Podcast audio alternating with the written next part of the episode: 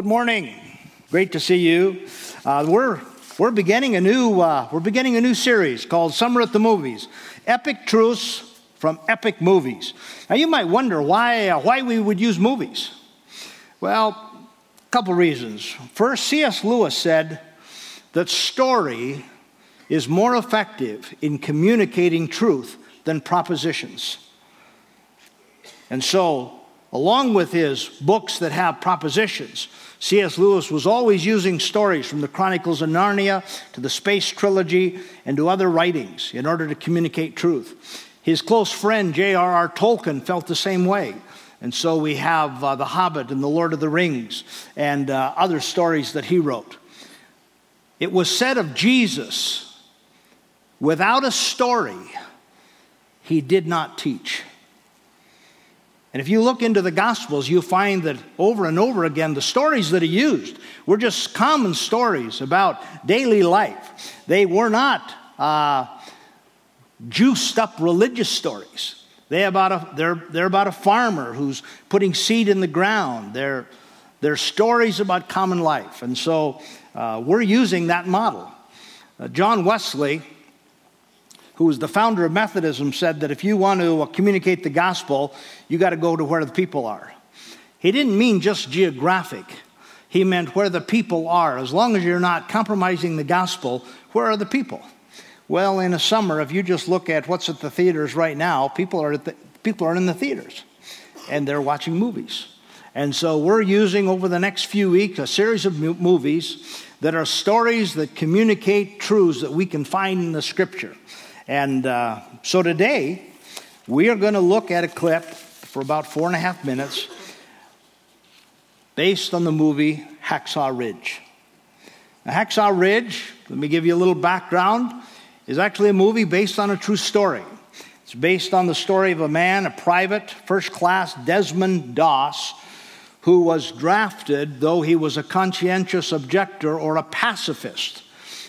He wouldn't carry a gun but he became a medic. He was ridiculed, ostracized, and persecuted for his stance about his unwillingness to carry a gun. But in his role as a medic, he became a hero. It was in the Battle of Okinawa. The American troops had landed on a shore, but then had to scale a cliff in order to fight this battle. On top of the cliff, the Japanese were entrenched. They got up, they fought that battle, they gained some ground, they lost the ground, they had to descend back down off that cliff, leaving many soldiers wounded on the high terrain. Except that Desmond Doss did not descend the cliff. And this man, without a gun, for the next hours, began to lower wounded soldiers down the cliff by a rope, one at a time, while being shot at by the Japanese. He saved 75 men's lives that day. And this is a four and a half minute clip from that story.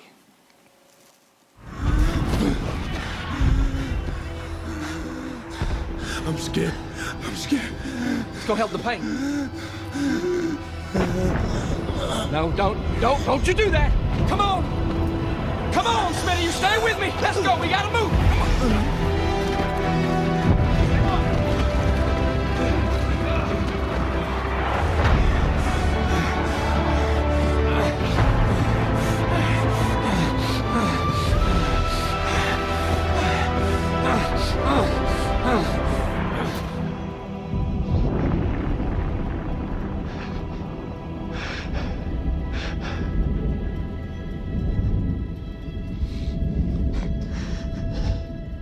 What is it you want of me?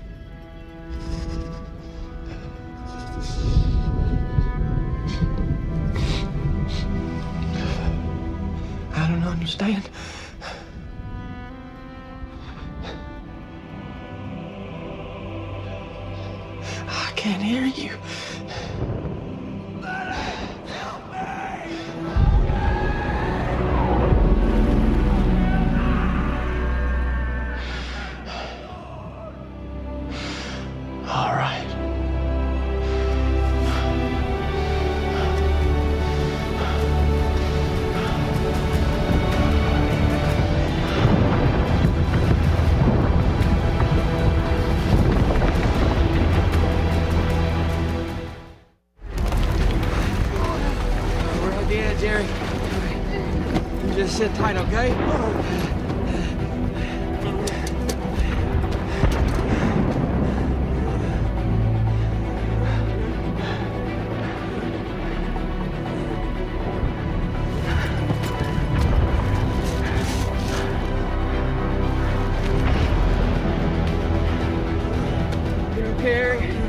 You okay, buddy?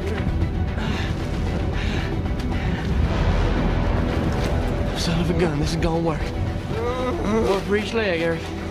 We're gonna get you dressed up in a jiffy and get you down. I got you. I got you now, Eric. Oh, you have to trust me now, Eric. You don't have to trust me.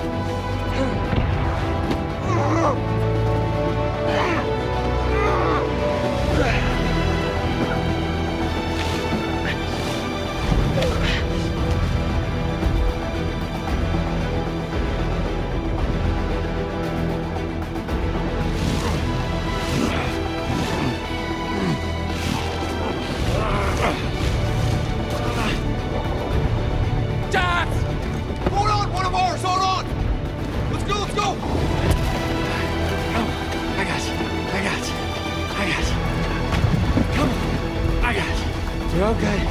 You're okay. Hey, Ted. It's me, it's Desmond. I'm gonna fix you up.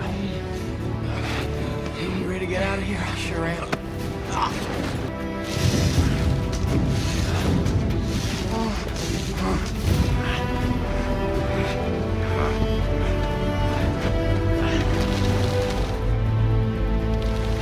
Please, Lord, help me get one more. One more.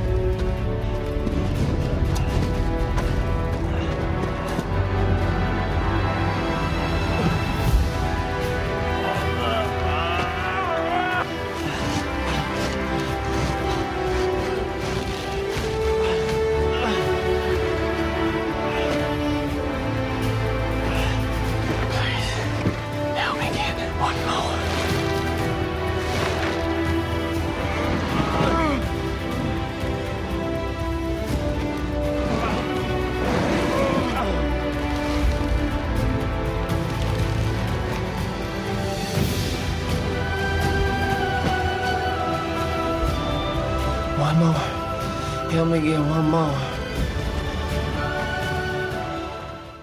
Desmond Doss was awarded the Congressional Medal of Honor after saving 75 soldiers. We're going to look at the theme of self sacrifice this morning and the importance of self sacrifice in our life. John 15 13 tells us, Greater love has no one than this, than a person lay down his or her life for another. All greatness is measured in part by the personal sacrifice required to achieve it. Let me say that again. All greatness is measured in part by the personal sacrifice required to achieve it. There's three, uh, maybe three aspects to greatness. One is it's something out of the ordinary. I was watching an interview with Phil Mickelson, a PGA uh, golfer, and uh, great. And he was being interviewed about his uh, golfing techniques. And uh, in the course of the interview, the guy was asking him a question about hitting short irons, and uh, Mickelson made just kind of a blanket statement. And the, the guy said, No, I mean, actually, how do you actually do that? And he said, You mean you want the technical description of how I do it? Yeah, yeah. So Phil Mickelson started talking about hitting a ball 140 yards. He said, to start with, I probably hit a, uh, 1,500 balls 140 yards uh, sometime during the month. He said, I take, I take uh, great care to understand the kind of grass I'm going to be hitting from and the kind of grass I'm hitting in. What's the slope of the grass? Now, at this point, I start smiling to myself because I think he's actually treating a golf ball as if when he hits it, he knows where it's going to go. A concept foreign to me. My idea of being under par is if I find more balls than I lose. So it wasn't that funny. so here's a guy who checks the wind, who knows the, the way the grass is, is bending, knows the type of grass he's hitting to. And he says, "I- I'll hit 1,500 of those, and I usually know within a five foot radius where that ball's going to land. Now, how does a guy get to that place? He just doesn't drive by a golf course one day, said, Man, that looks fun. I think I'm going to go get myself some clubs and go out and golf. And then the next thing you know, he's hitting a ball 140 yards and it's landing five feet from the hole. And I don't care how much you like golf, if you're hitting 1,500 shots a month just for the 140 yard shot, let alone all the other shots, you're hitting that ball when nobody's watching, when you'd actually rather be home with your wife or your husband or your kids because you're expending yourself and you're functioning out of the ordinary in the public because you're living out of the ordinary in your private life. You remember the clip played, uh, the, the message played a couple weeks ago of John Maxwell, who said people have uh, uphill goals but downhill habits. Well, he has uphill goals and he has uphill habits. So greatness partly comes out of uh, living out of the ordinary. It also is measured partly by how much it benefits other people. When I read that Johnny Depp has uh, nine houses and art collection, I'm not particularly moved.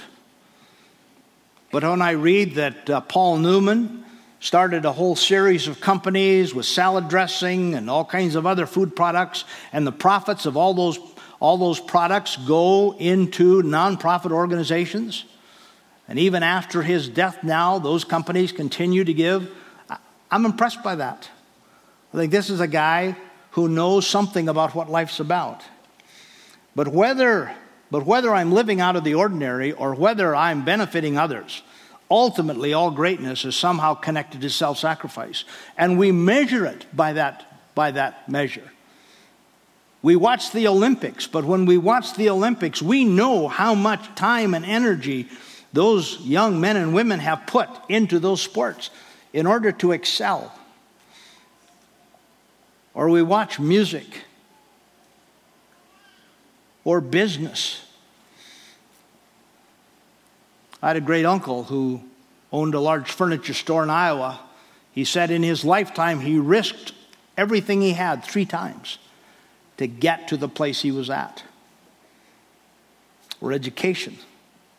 All greatness is measured in part by the personal sacrifice required to achieve it. Now, this is why that matters. This matters. You and I were created, among other things, for two things. One is meaning. Meaning means I have found something to do that I know I was put on this earth to do. And even if I have no audience at all, when I'm doing it, I know that I am pleasing God because He created me to do this thing. The other is impact. Every person is designed in their life to want to feel that something they're doing has some eternal significance, something that matters beyond just themselves. And so, people who are just serving themselves eventually get bored with the entire enterprise. It's not big enough. We were created to have impact. Whether the audience is one or a thousand and one or a million and one. Billy Graham, who was the icon of evangelical culture, preached the gospel in person to more people than any human being that has ever lived. Congregations sometimes as large as one million people in person heard him speak. Then there was Mordecai Ham, a southern preacher who never moved out of the southern states. And one night at a revival meeting of not large consequence, the end of preaching the gospel, he invited people there that if they were not a Christian, to come forward and give their lives to Christ. And on one night, in that audience was a young man named Billy Graham. And though we know Billy Graham's name, many of us do not know Mordecai Ham's name, and yet Mordecai Ham was the preacher who introduced Billy Graham to the gospel of Jesus Christ. So, whether your impact is one or a million and one, you and I were designed for impact. And we don't get meaning or impact without self sacrifice. Ask any mother of three preschoolers.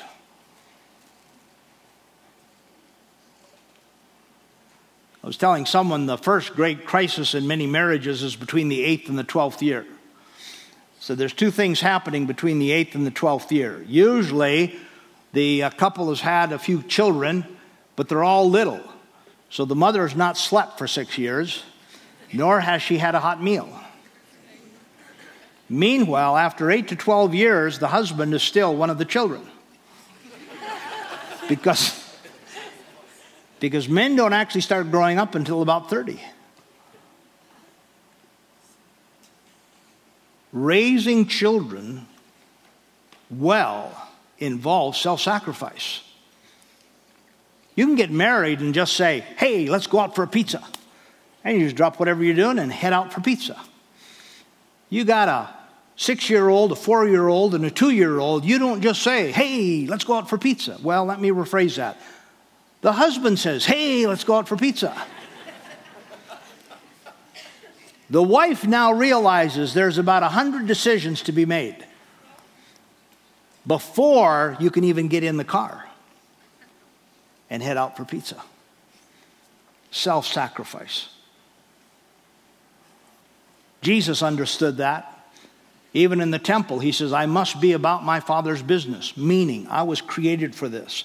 On the cross, it is finished, impact, redemption offered for all the world.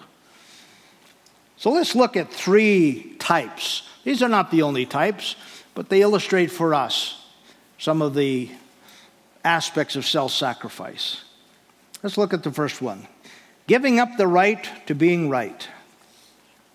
That's an odd one for self sacrifice.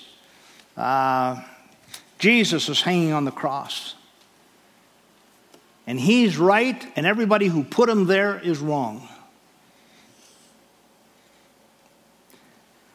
And yet, Jesus, to keep an uncluttered spirit, says, Father, forgive them, for they know not what they do.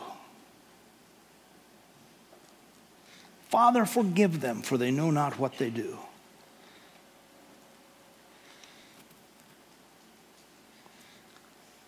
One of the most difficult verses in the Bible, I think, comes out of Paul's writing to the Corinthians in 1 Corinthians 13, the chapter on love, when he says, Love keeps no record of wrong.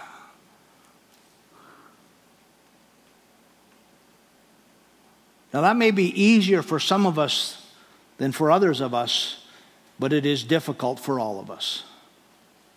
Love keeps no record of wrong. Now, why is that? Well, one of the reasons Jesus gave the evidence of self sacrifice by releasing people from his judgment. Father, forgive them, for they know not what they do. Because if you're going to live a redemptive life, the Bible says Satan opposes anything that's good you don't want, nor can you afford to carry around weight that is going to slow you down or hinder you. So the New Testament says, let's throw aside every weight. And if you are keeping record of wrong, it is a weight on your soul. You can't do it. You can't do it and have a spirit that is released. Imagine a young woman who has already bought her wedding dress, is excited about the, her upcoming marriage, only to get an email. Can you imagine? An email from her fiance that he's decided not to marry her. And now, in this devastated position, she moves forward in life deeply wounded and easy to now be wary of anyone else with overtures towards her. And she must decide. If I enter a new relationship, do I enter that relationship with my spirit all bound up from the wound and the wrong that has been done me? Or do I lay that down so that I can approach someone and they can approach me without all the barbed wire that comes around that injury.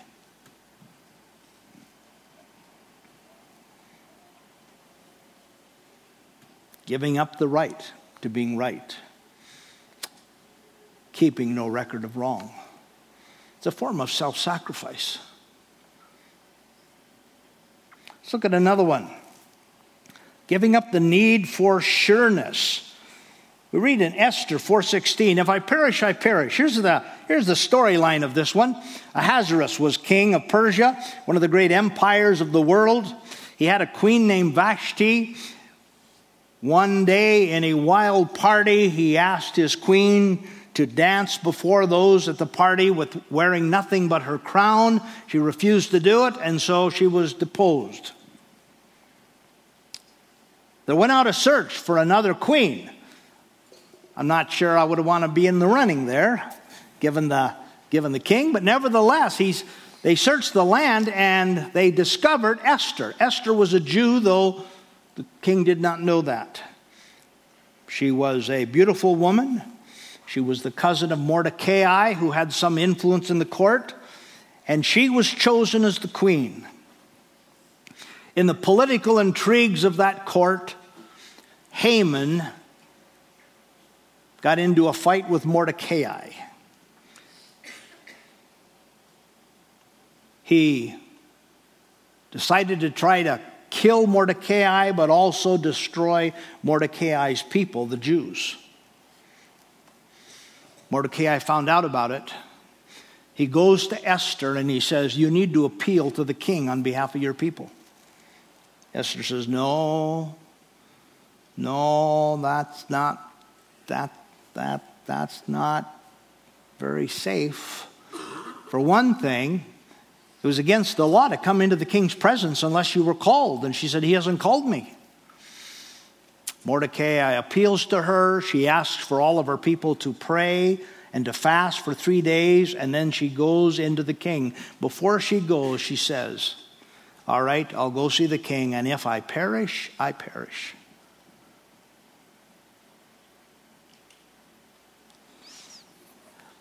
Giving up the need for sureness means I'm inviting risk. And something isn't a risk unless I am allowing something I care about to be threatened or exposed. Something I care about to be threatened or exposed. Now, I like, uh, I like writing instruments. Some people call them pens, I call them writing instruments.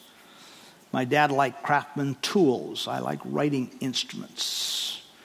I spend on some writing instruments what my dad spent on craftsman tools. I do so with no shame, no apology. So I have a Waterman. It's like $60 a Waterman. Blue from Paris. The cheapest, really good writing writing instrument is a cross, which is about $55. My aunt sent me some money when I got my PhD, and so she said, Go buy yourself, crassly, she said, a pen. So I went out and bought a $250 pen, writing instrument. I am at risk of losing a $250 writing instrument. I am never at risk of losing a Bic. I might lose a Bic, but it won't even feel lost. you and I have things that matter to us. And uh, there's nothing wrong with having things that matter to us. But greatness will always involve being willing to risk something that matters to us. If you're always looking for a route to greatness where nothing's at risk, then you can make sure nothing's at risk, but you will not have greatness, however you define it. Esther had to give up sureness, this sureness that she was the queen, she was secure. She had to admit to the king that she was a Jew, that her people were the Jews, that they were now under an edict that Haman had tricked the king into signing that the Jews were to be slaughtered. She was identifying herself as Moses had with his people, and she had to take the risk that came with it.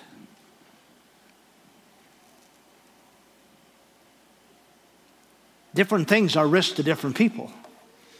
There's some people here in this room who are natural born salesmen, and they can sit in an airplane chair seat and fly somewhere and look over to the person next to them and say, I wonder if they know the gospel. And they can just start sharing their own story as easily as if they were uh, talking about a TV show they watched. For me to do that, I die a thousand deaths. It doesn't make any difference that you can rationalize and say, well, they won't kill you. I don't, I don't care. We'll feel like being killed. And that is a risk for me.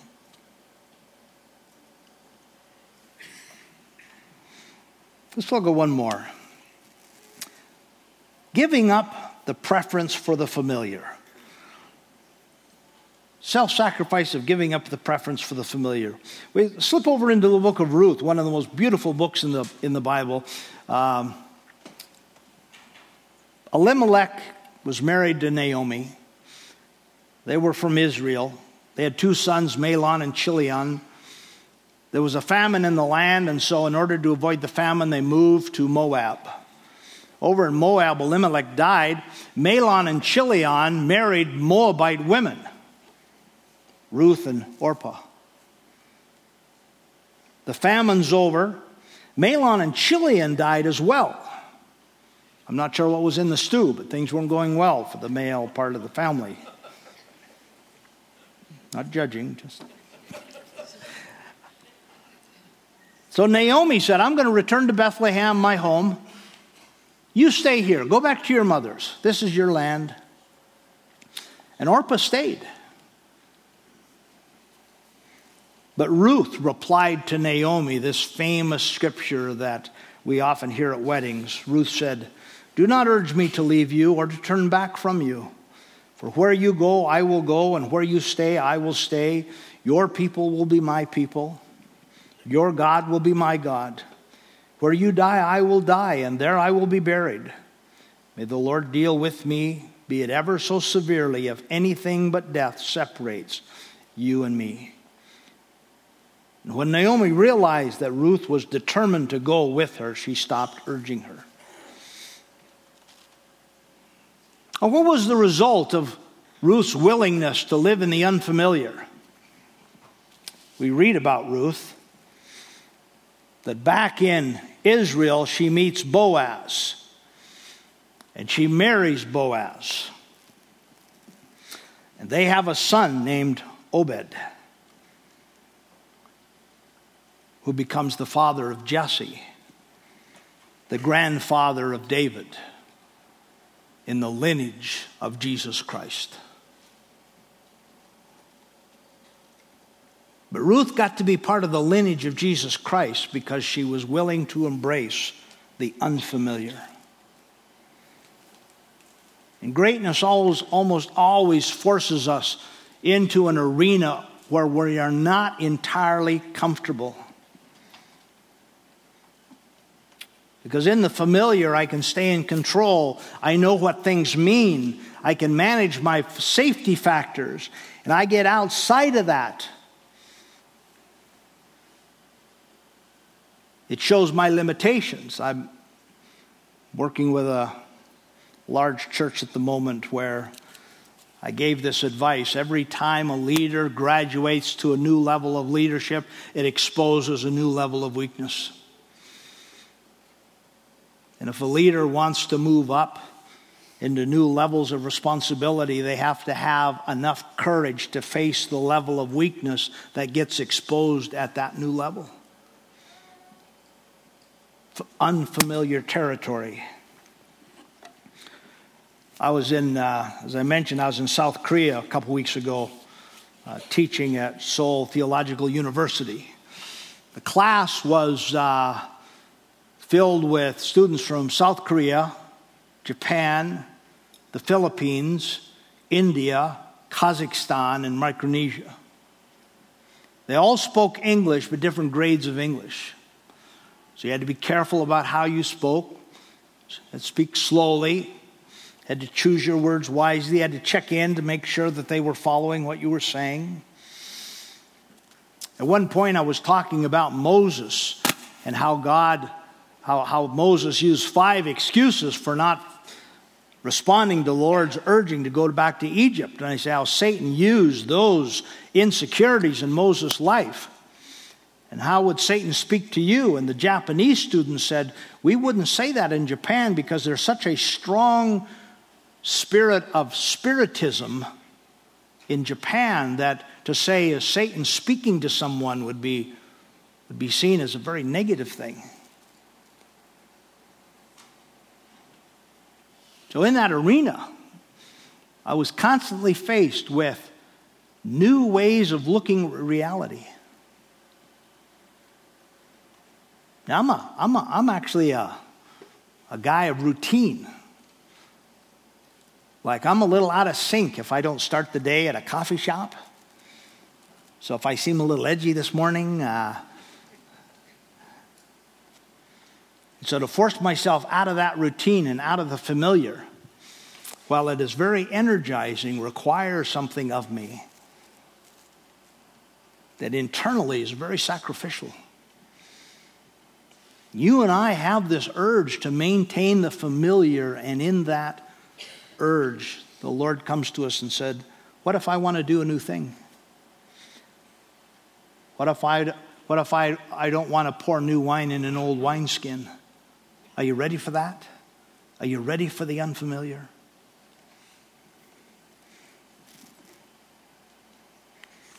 Forty-five years in this business, most church fights are over somebody proposing something unfamiliar.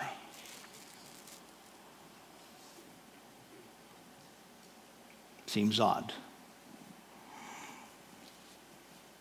All greatness is measured in part by the personal sacrifice required to achieve it. So let's finish with this question.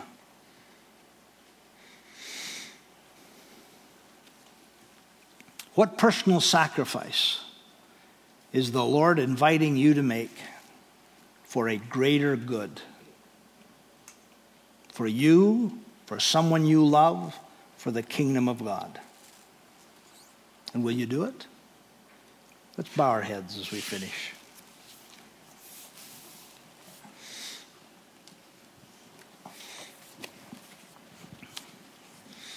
It, uh, it is not possible in a group of this size that the Lord is not calling some of us to an unfamiliar place, either in our spirit or in our relationships or in our tasks? Would you trust the Lord with that? It is not possible in a group of this size that the Lord is not inviting some of us to risk. To allow something we care about to be vulnerable or exposed. Can you trust the Lord with that? And in a group of this size, some of us have been deeply wounded by others. And you were right.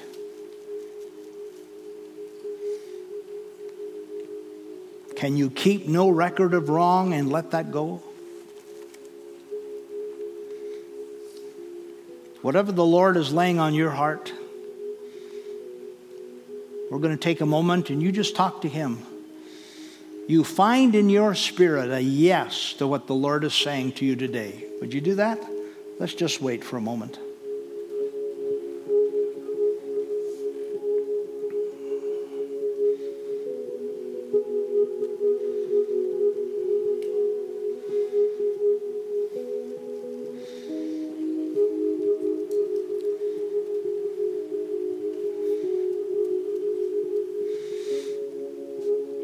We're not going to embarrass you. Our heads are bowed in prayer.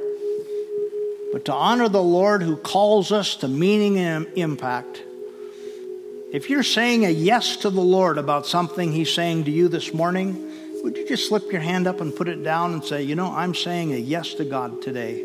Yep, yep, over here, over here, all the way across the right and to the left, you bet. Yeah, I see that, you bet.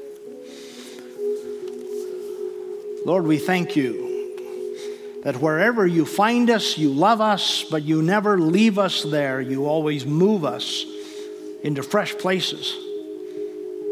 We are aware that those places involve sacrifice.